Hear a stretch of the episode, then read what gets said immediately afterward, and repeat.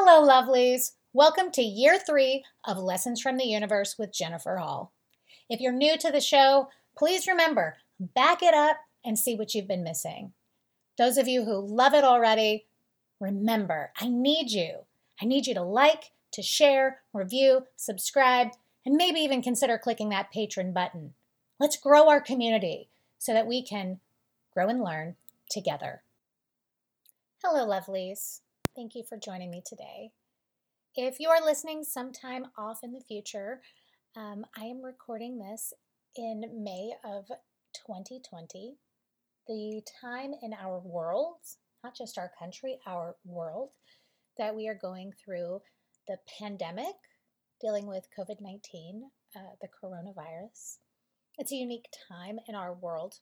And I'm not going to harp on that specifically, but the context uh, might be helpful, although the message is universal.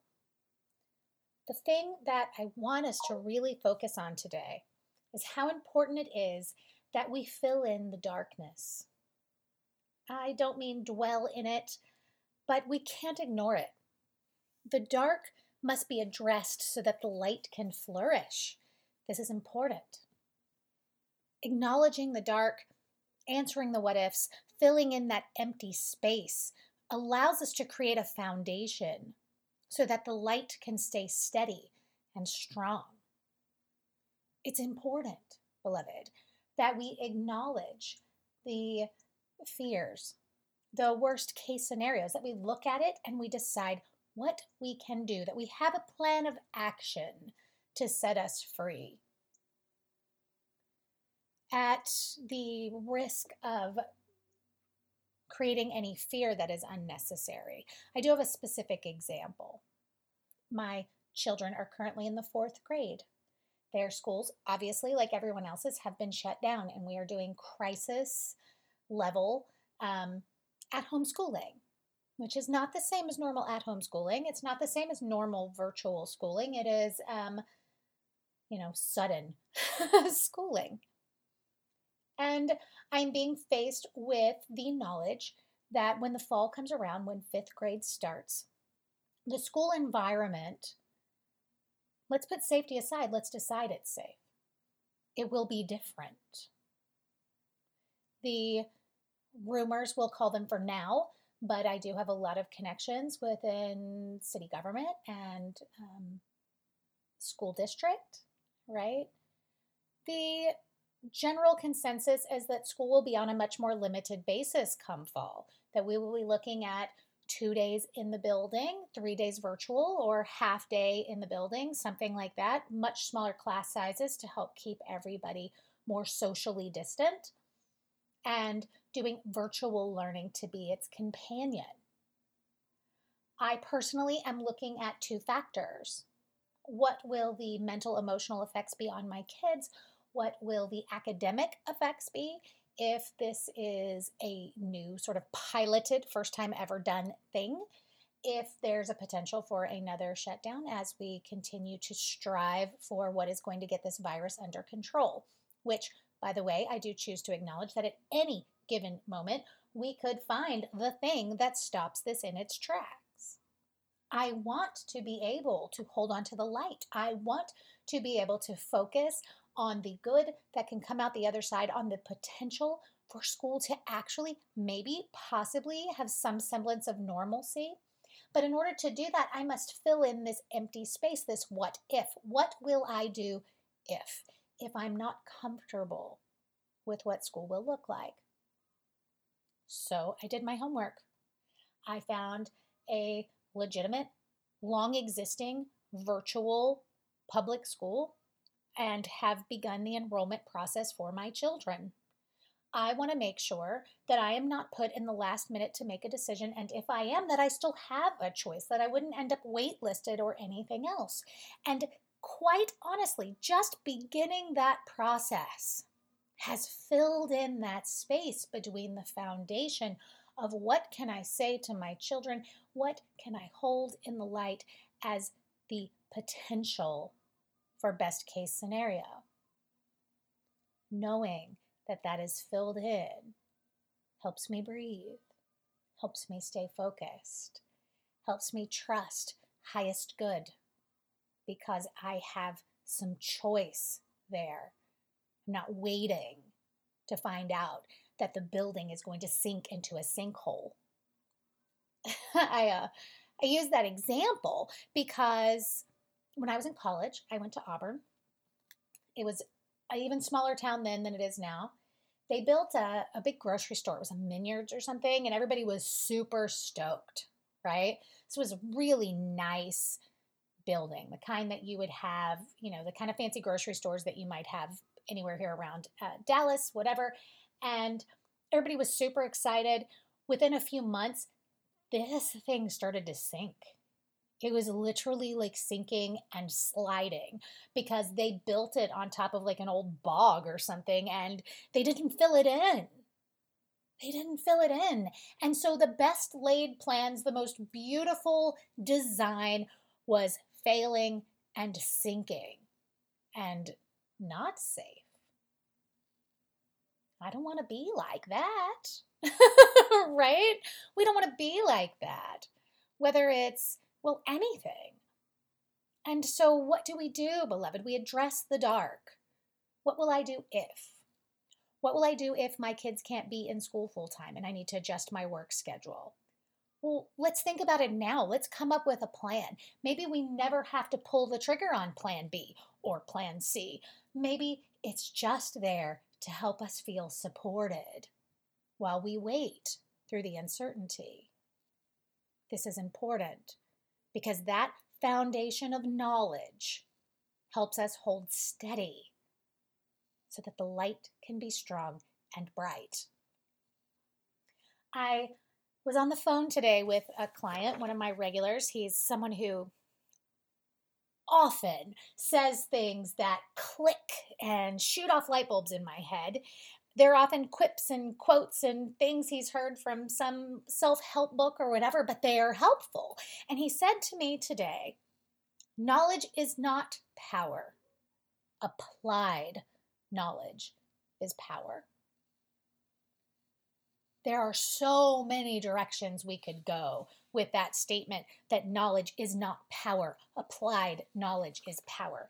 But if we take this and we put it into this conversation that we're having, right? Not specifically about school, not specifically about COVID or lockdown or quarantine or whatever, but specifically about this idea that we need to fill in the darkness, that we need to answer it, address it. It's not enough to know it's there. When they built that grocery store in Auburn, Alabama, I dare say they knew the bog was there. They didn't apply any information to that. They didn't support it in any way.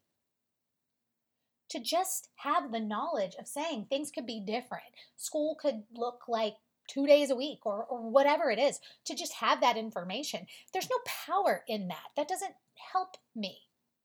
I apply what I know and I make a decision that then makes me feel powerful. How can you apply this in your world, whether you're listening to this in the current moment in which it is released or far up, even years into the future? How can you take that and apply this knowledge that we must address the darkness, the what ifs, the uncertainty. We must, because then we are free. There is um, one of the Dalai Lamas or, or someone, uh, I saw a video a while back, and he said, We don't laugh twice, so don't mourn twice either.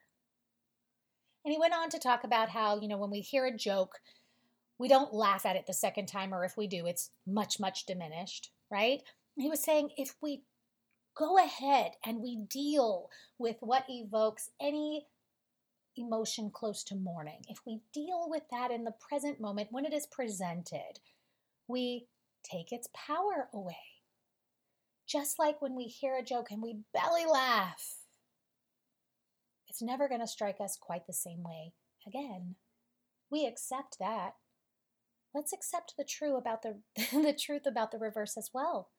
Let's deal, beloved, Let's deal with how we feel. Let's deal with the what ifs. Let's deal with the knowledge, with the information, with whatever it is, even if it's just a rising up of hormone based emotion. Let's deal with it. Let's find out what it reveals to us. What is it telling us? Is it telling us that it's time for a plan? Is it telling us that we need to deal with our emotions on a daily basis better?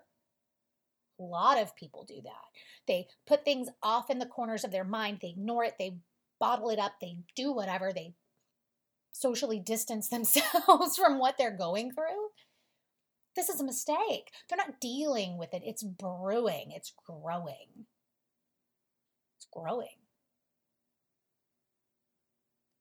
We've got to deal with it. We have to look at it so it can reveal the truth to us, so we can get to the essence of the thing I say in every episode every week. What do I learn and how do I grow? What is it that the message is for me? We get that knowledge, we apply it, we use it. That is power. It allows us to appeal against the lower courts of human thought we can reverse what the baseness, the fear of us has implanted when we respond, when we deal. And that it will never have as much power again. If I were to take this knowledge I have been given about what school will probably look like this coming fall, if I just took that and pushed it down and bubbled it down, not only would it brood brood? Yeah brood and grow more fear and anxiety and and really omission or lack of truth to my children when they want to know what's going on? When the moment did come when i did finally have to deal with it it would be huge and gross and ugly right? And and the the minyards would sink into the ground. No, beloved. Deal with it. Deal with it as it comes up when it can still be managed, right? Handle it before it becomes a problem. Then we can appeal, right? We can appeal just like the courts, right? It's when a higher court reverses the decision made by a lower court, right? The Supreme Court, whatever, okay? And we can do this within ourselves.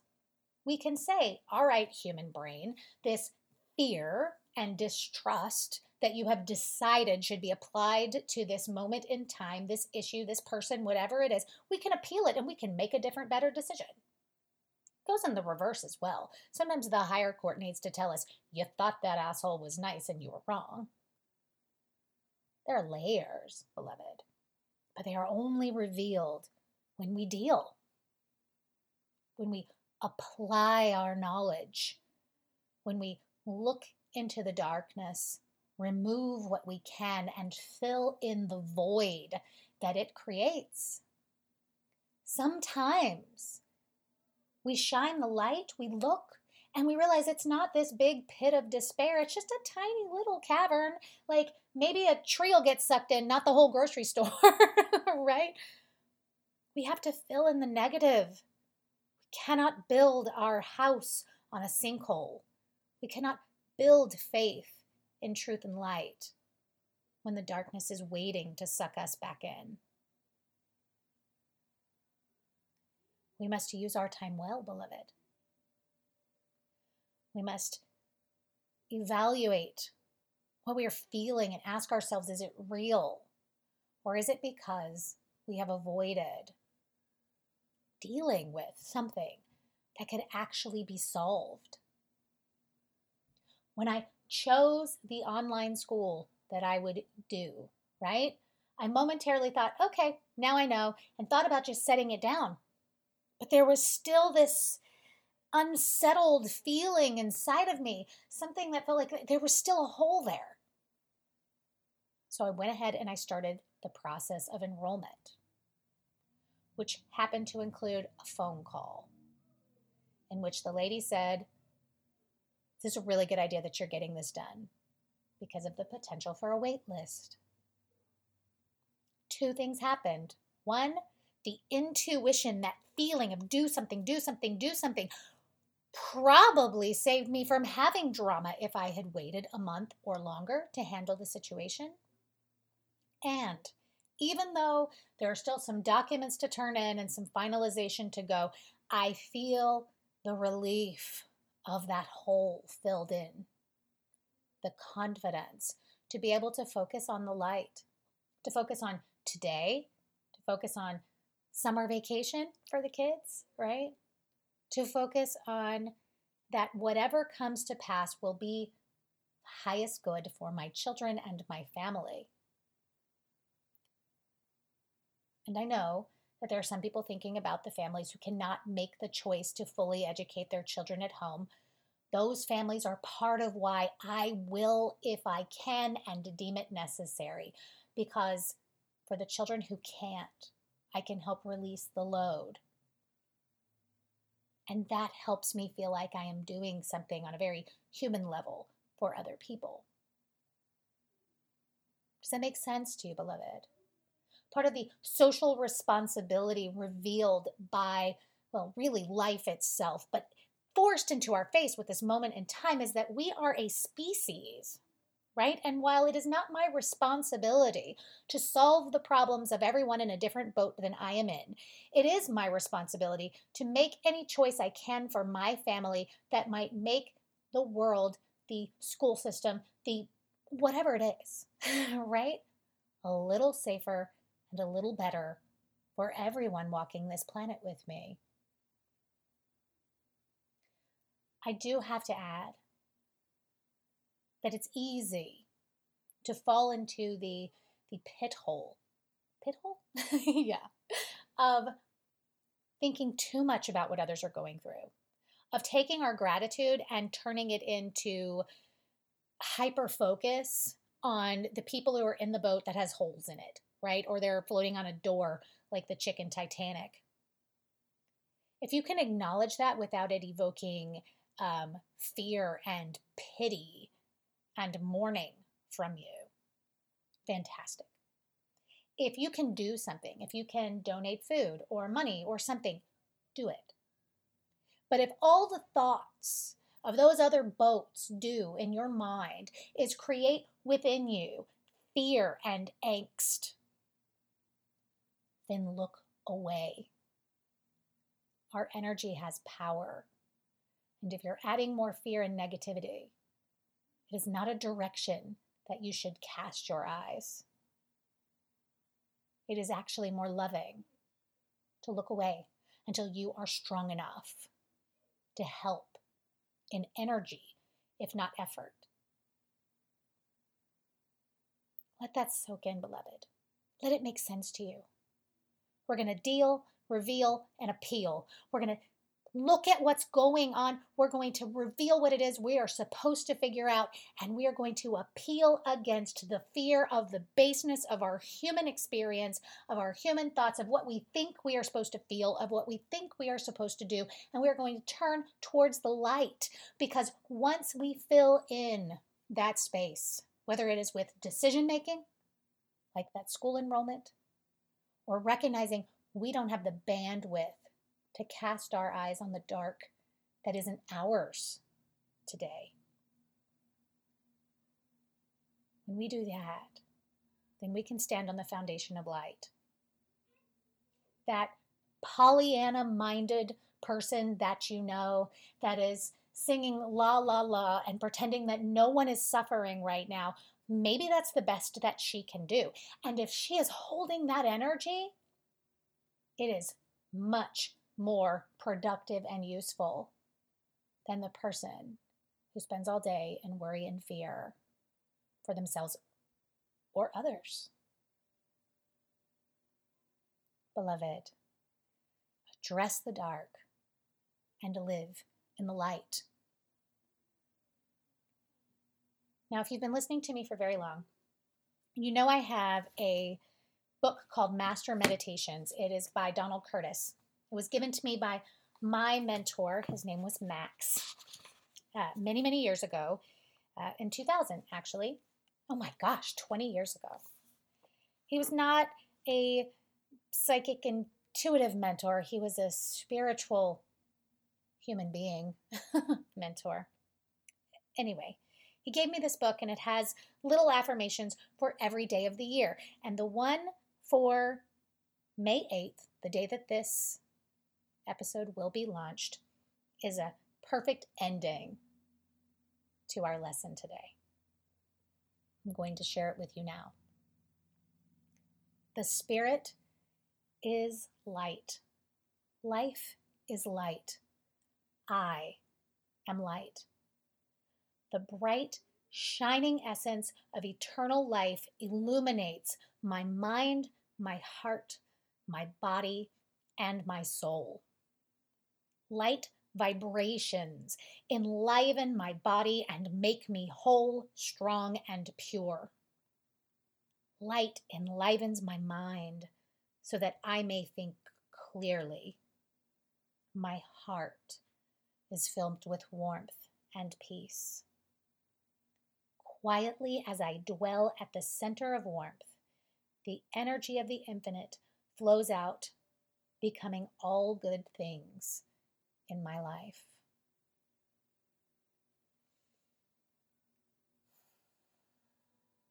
Allow it to flow through you, beloved. The light. Address the darkness so that the light can shine clear. Think about those rainbow prism crystals that you hang in the window. All you have to do is keep them clean, right? And then the sun shines through. It does all the work to cast rainbows on the world. We have the power to be the crystal, to harness the light and let it flow through. Let that be your goal today and every day.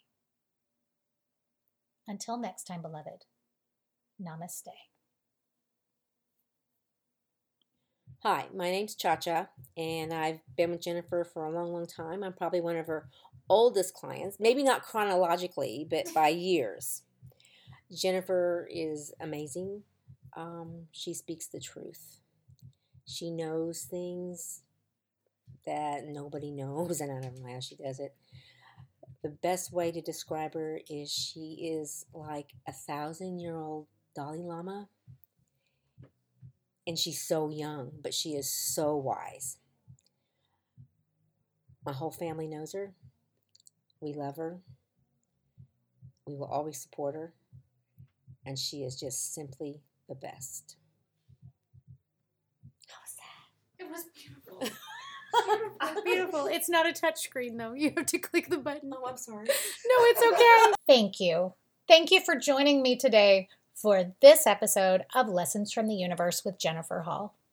It is my privilege to have your ear and your time. Come out, find me on social media, visit one of my seminars, book an educational session. However, it is that I can support you, I'm here. Remember, beloved, there's a little brunette with a podcast who's got your back.